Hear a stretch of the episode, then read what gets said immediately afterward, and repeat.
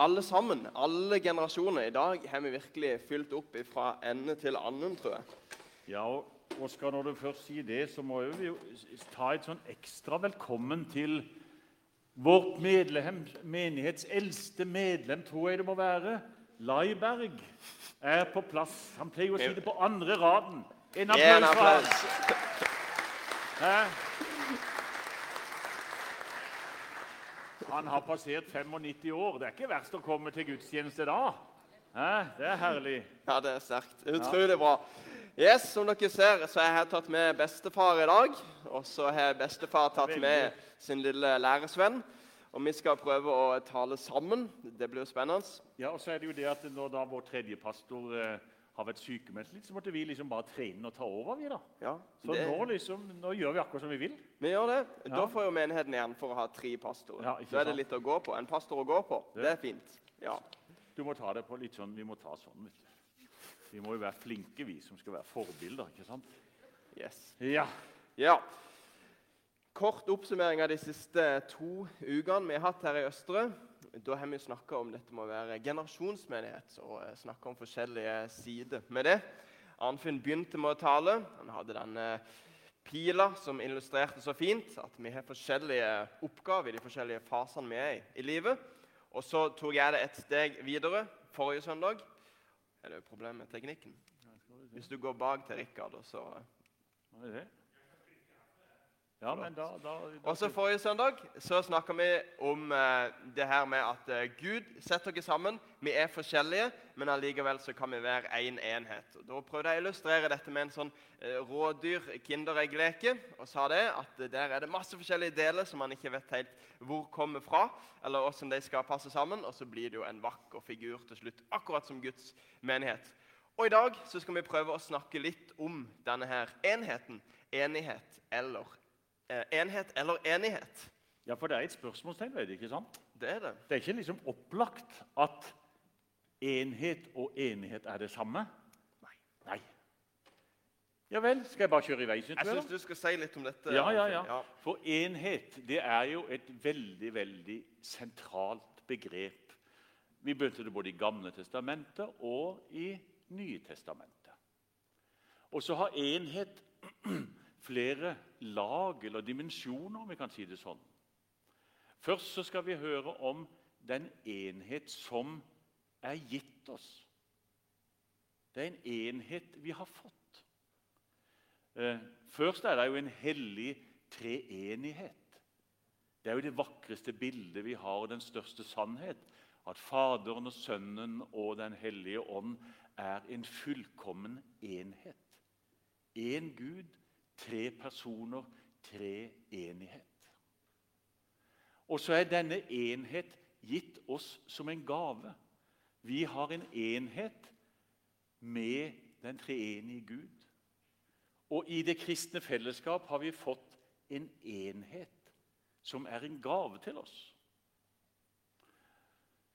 Og så Sist søndag hørte vi ifra da den eh, bønnen som kalles Jesu ypperste prestelige bønn. Det var jo en bønn Jesus ba like før han skulle gå imot kors, lidelse og død og oppstandelse. Så ba han for sine disipler og for de som da skulle komme til tro. Og da er det jo slik han sier det. Må de alle være ett, slik du, far, er i meg og jeg i deg. Slik skal også de være i oss, for at verden skal tro at du har sendt meg. Den herligheten du har gitt meg, har jeg gitt de, for at de skal være ett, slik vi er ett, jeg i dem og du i meg, så de helt og fullt kan være ett. Da skal verden skjønne at du har sendt meg, og at du elsker dem slik som du har elsket meg. En enhet som vi har fått.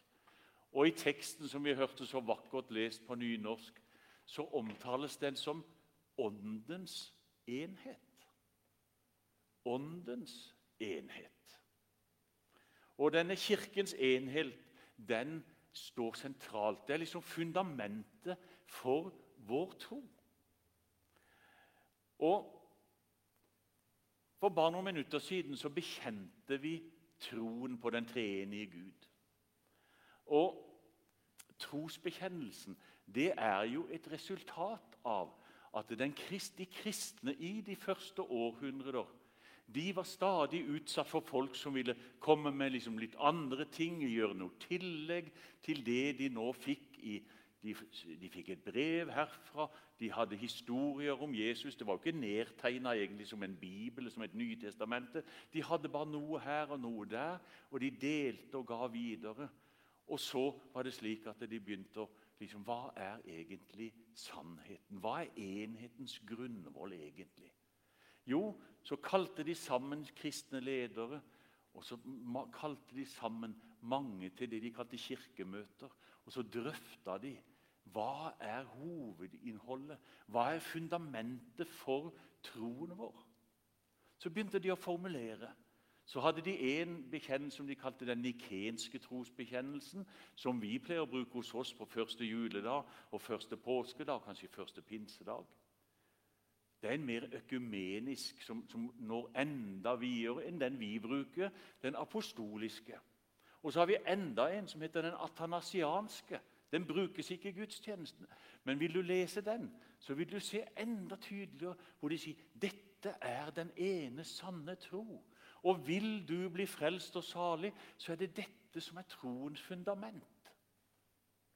Så enheten er veldig, veldig tydelig som et fundament for troen. Men på, på den tida her, for nå i menigheten i dag, nå pusser vi jo opp her i Østre. Og heldigvis har oppussingskomiteen ja. tatt seg av de fleste avgjørelser til nå. Men her kunne det vært vanskelig å bli enige om hvilken farge vi skulle ha på teppet. bare. Ikke ja, sant? Ja, og, så jeg mener, Er dette så enkelt i dag som det var da, tror du?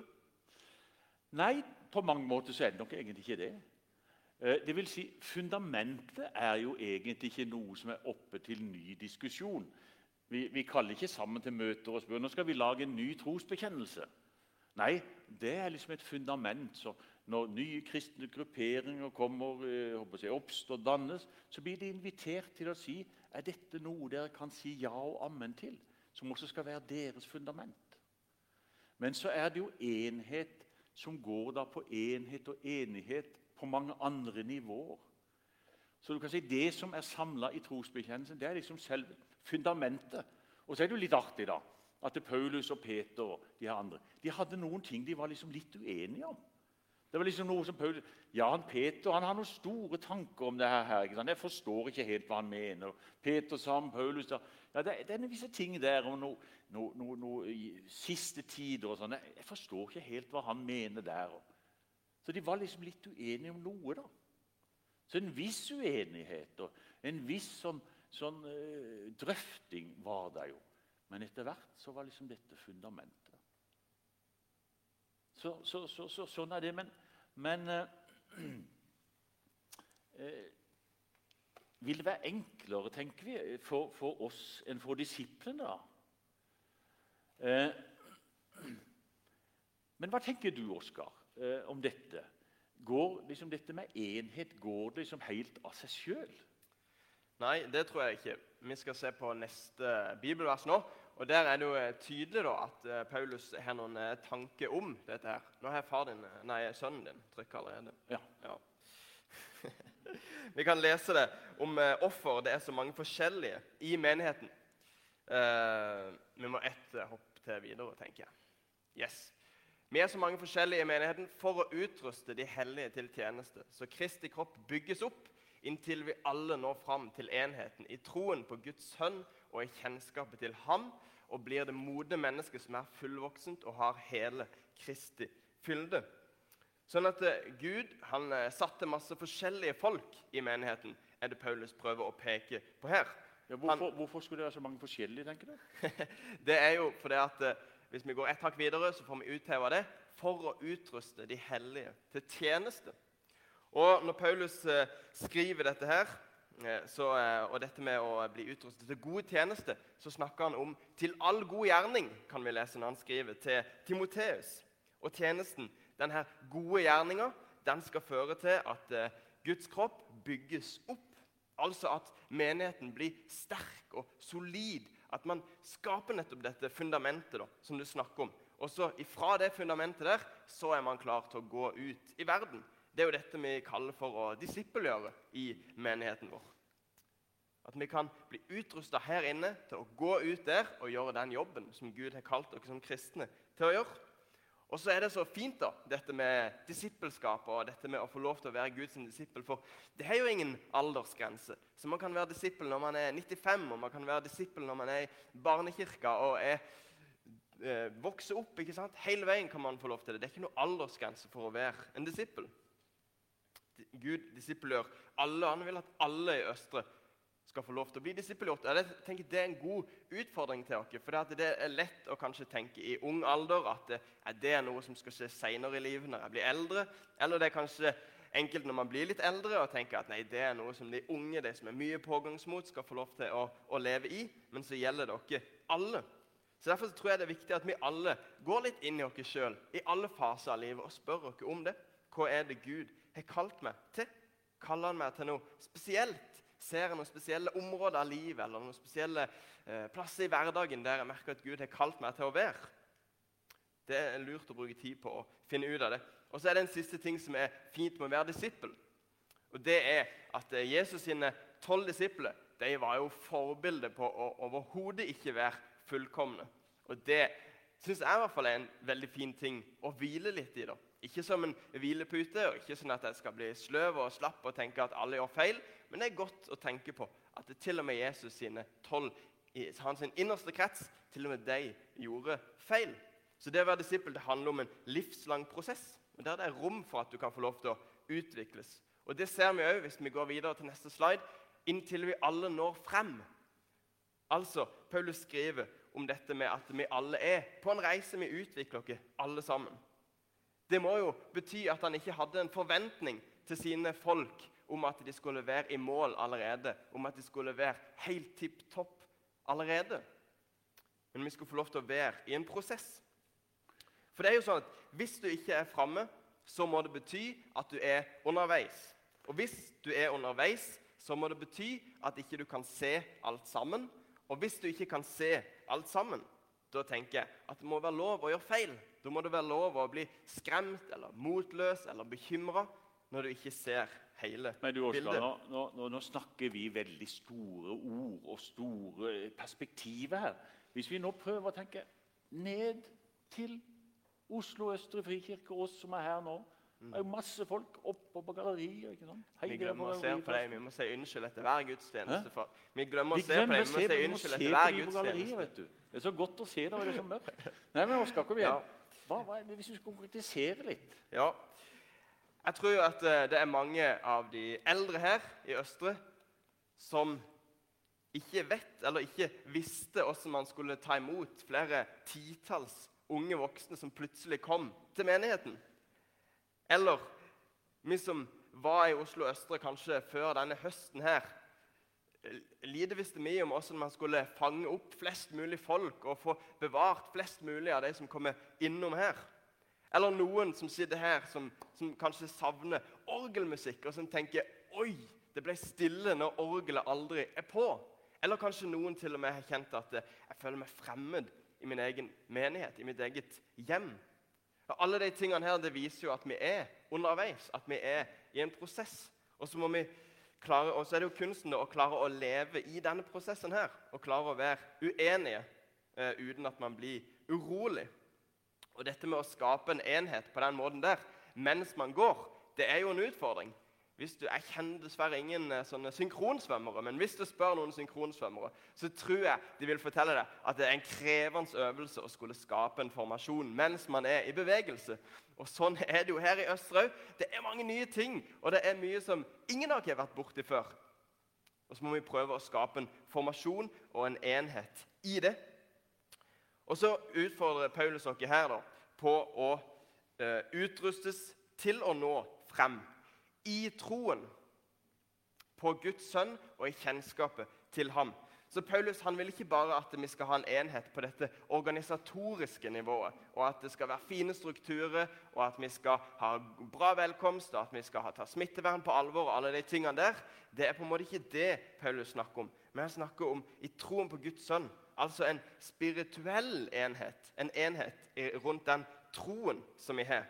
Og som Arnfinn sa, det er troen som er fundamentet for den enheten som vi har her. Så vi bygger ikke i hovedsak Østre for å være en effektiv og en eh, lønnsom organisasjon. Men vi bygger en, en, eh, en, menighet som er en enhet på det åndelige nivået. Og så er det jo da For å skape denne enheten her og et sunt klima for det åndelige livet, så er det en del ting vi må rydde unna. En del ting som forstyrrer.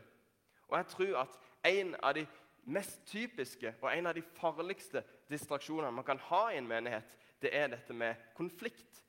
Det er ikke mange ting som stjeler så mye fokus som en konflikt. Ikke uenighet. Uenighet og konflikt det tror jeg er to forskjellige ting. og Det kommer vi litt tilbake til nå snart. Men konflikt det spiser fokus til frokost. Det er liksom bare alt. All energien går i å håndtere konflikter. Så vi må rydde unna en del ting som kan forstyrre denne åndelige enheten. Og Du Arnfinn, du har jo vært i gamet lenge. Du har vært pastor i Østre, du har vært synodeformann og alt mulig. Du har vel vært ute for en konflikt?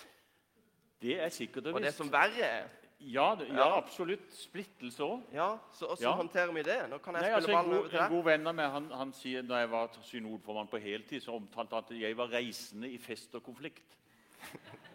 og det var, jo, det var, jo, en fantastisk jobb å ha. ikke sant? Mest når det var fest, men når det var konflikt. Og til og med opplevde at det blir splittelser. For konflikt det kan være veldig destruktivt. Konflikt kan også være mulighet for nødvendig endring.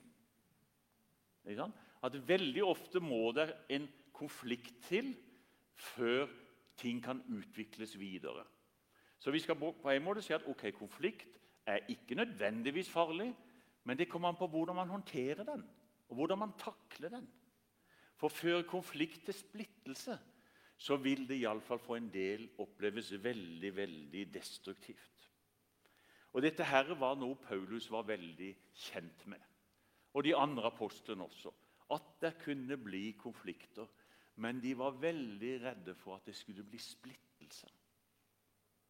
Og Han sier det slik i 1. Korintier 1, vers 10.: Jeg formaner dere søsken ved vår Herre Jesu Kristi navn at dere må være enige. La det ikke være splittelse blant dere, men stå sammen i syn og tanke. Det er ganske interessant. For da beveger vi oss liksom fra enheten som på en måte det som er gitt oss. Men i menigheten så skal vi så langt det står til oss, så langt det står til meg, bidra til at vi kan bygge opp en holdning, og en måte å være på som gjør at vi har enighet. Vi skal fremelske det, vi skal jobbe for det, ta prosesser, skape forankring for at vi kan gå sammen. Og Det er ikke slik i en menighet at man kan liksom tenke at ja, hvis det synet jeg har, bare får 51% av stemmen i menigheten, så er det bra. Nei, det er sjelden det er så veldig bra hvis vi hvis vi tenker den måten liksom bare 51% så har jeg vunnet, da er alt bra. Nei, Paulus var opptatt av, Posten var opptatt av å forankre.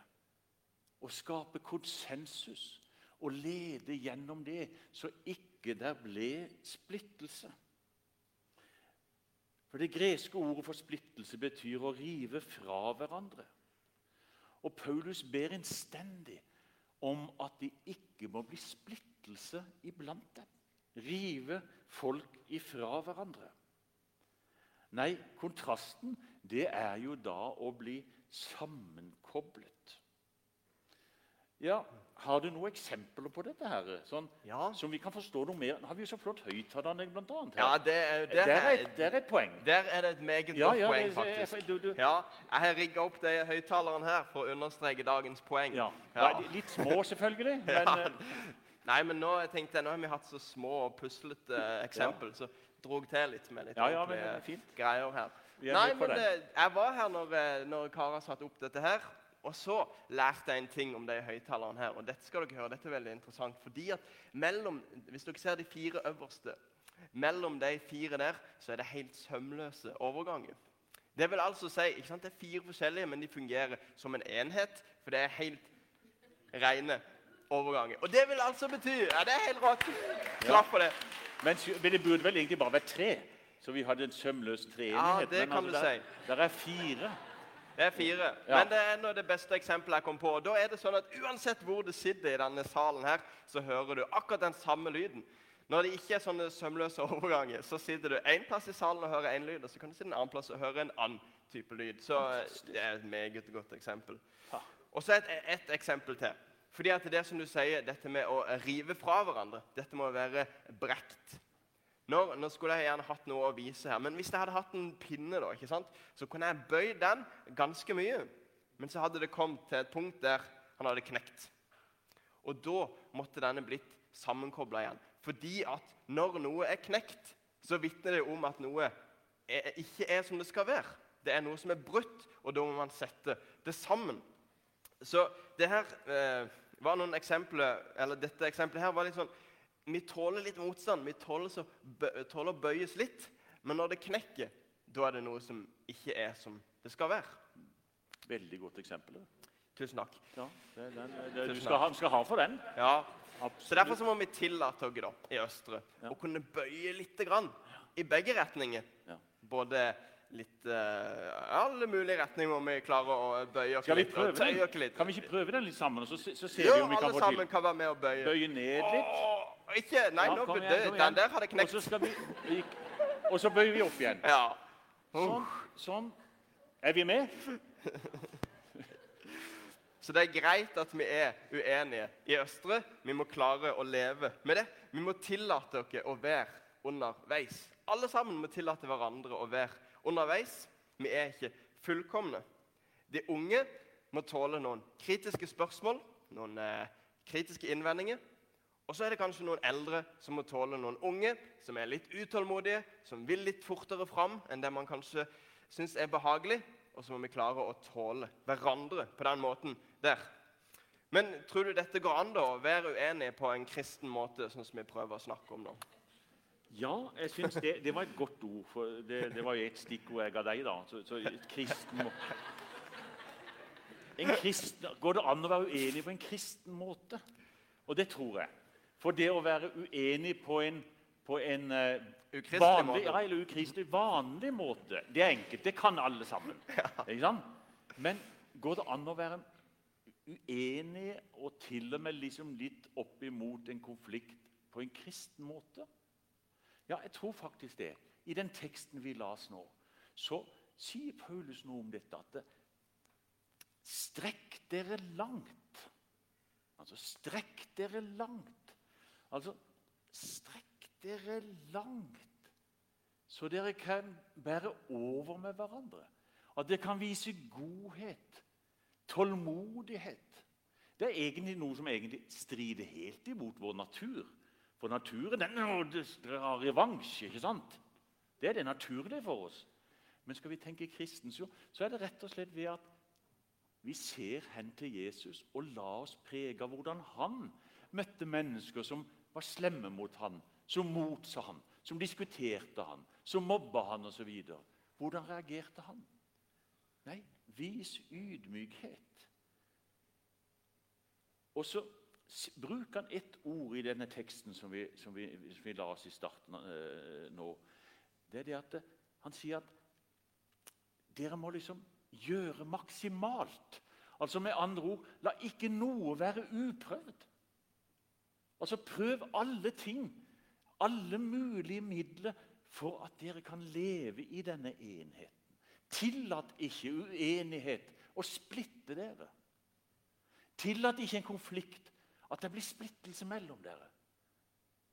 Men bli fylt av det som er Jesus i deg. Preges av Han. Og Det er noe av det samme som, som da Martin Luther skrev i forklaringen til tabuden. ikke sant? Om dette om å unnskylde hverandre, tale vel om hverandre og ta alt i beste mening.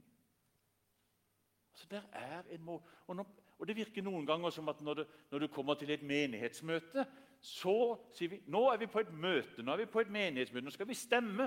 Så nå bryr vi oss ikke noe om dette her. Nå lar vi bare vi være vanlige mennesker av kjøtt og blod. Nå, skjøy. Men hvordan være kristne sammen når vi skal ta avgjørelser? Når vi skal drøfte ting? Jo, da sier han noe om dette at jeg formaner dere at dere lever et liv som er verdig det kall dere har fått, i mildhet, ydmykhet og storsinn, så dere bærer over med hverandre i kjærlighet. Og så ønsker vi da å være en generasjonsmenighet. Er ikke det flott? Fantastisk. Hæ? Ja, Vi blir mer og mer tent på det. Jo mer Oskar og mer kollegaer, jo mer blir vi tent på å være generasjonsmenighet. Og så må vi jo nå mot slutten da vise For nå er det siste prekenen i, i denne serien. da. Og så begynte vi jo med denne berømmelige spillefilmen vår. Greier du deg bak oss å få, få tak i den? For vi har jo hatt det store eh, generasjonsløpet. Og se, her har vi generasjonsløpet klart.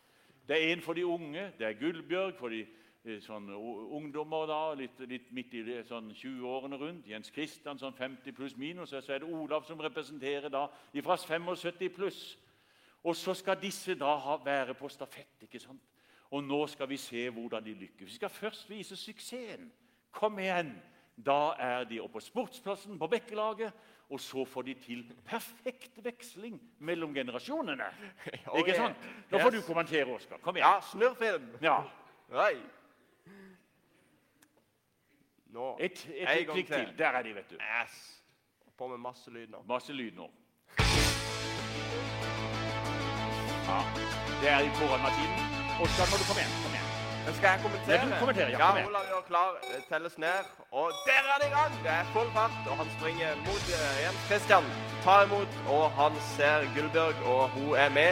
Og det er så bra. Og så er det siste etappe på Jonas, og han gjør alt han kan. Ja, Så står de der og jubler på barna og unge. Det er kjempebra. Altså. Wow. Det er kjempebra. Det er sånn vi vil ha det. Oh, oh, oh, Men så er det da neste. Hvor da de er en menighet hvor da de eldre vil bestemme alt, og de vil gjøre alt sjøl. Snurr film på den neste. One man show det vil vi ikke ha noe av.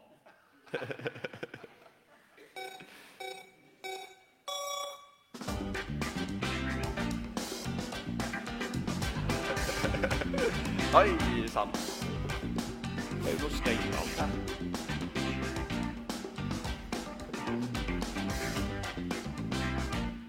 Ja, han kom i mål. Ja, Men han var jo ganske sliten. Ja. Det er jo ikke sånn vi vil ha det. ikke sant? Men så er det jo den tredje versjonen. Oskar. Åssen er det den er?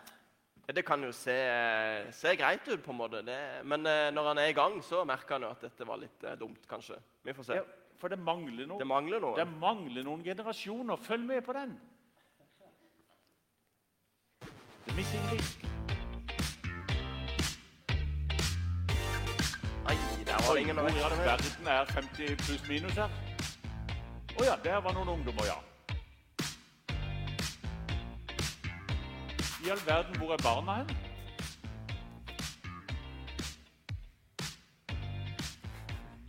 Det er ikke sånn vi vil ha det. Men siste gang, dere, så må vi være med og heie på den fullkomne stafetten. ikke sant? En gang til. Kom igjen. Nå må det være publikum. Kom igjen.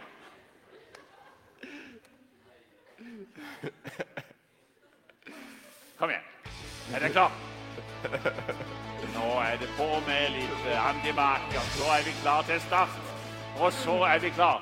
Ja, kom igjen! Heia, heia, heia, heia, heia, heia, heia, heia, heia, heia,